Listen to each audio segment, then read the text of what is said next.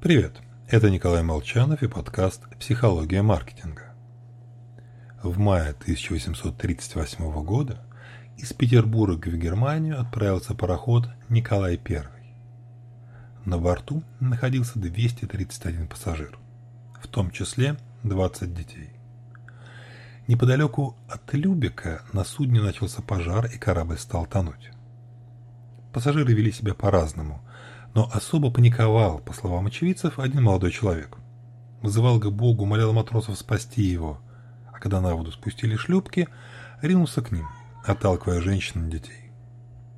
Это был будущий классик русской литературы Иван Тургенев. Понять его можно. Люди в силу эффекта искажения нормальности не представляют свое поведение в кризисной ситуации. К тому же на момент аварии Ивану Сергеевичу было лишь 19 лет.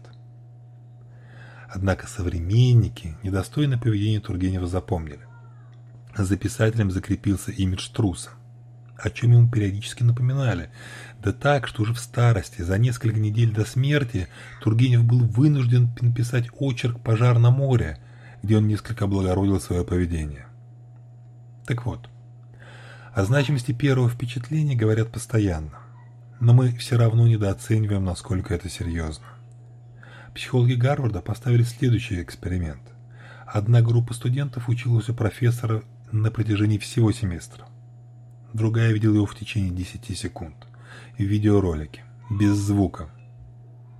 Мнение преподавателя, которое давали студенты спустя полгода после обучения, совпало с первым впечатлением студентов, сформированным за 10 секунд просмотра. Поэтому помним, второго шанса произвести первое впечатление не будет. Ни у нас, ни у нашей компании, ни у нашего товара. Всего вам хорошего и желаю вам превосходных первых впечатлений.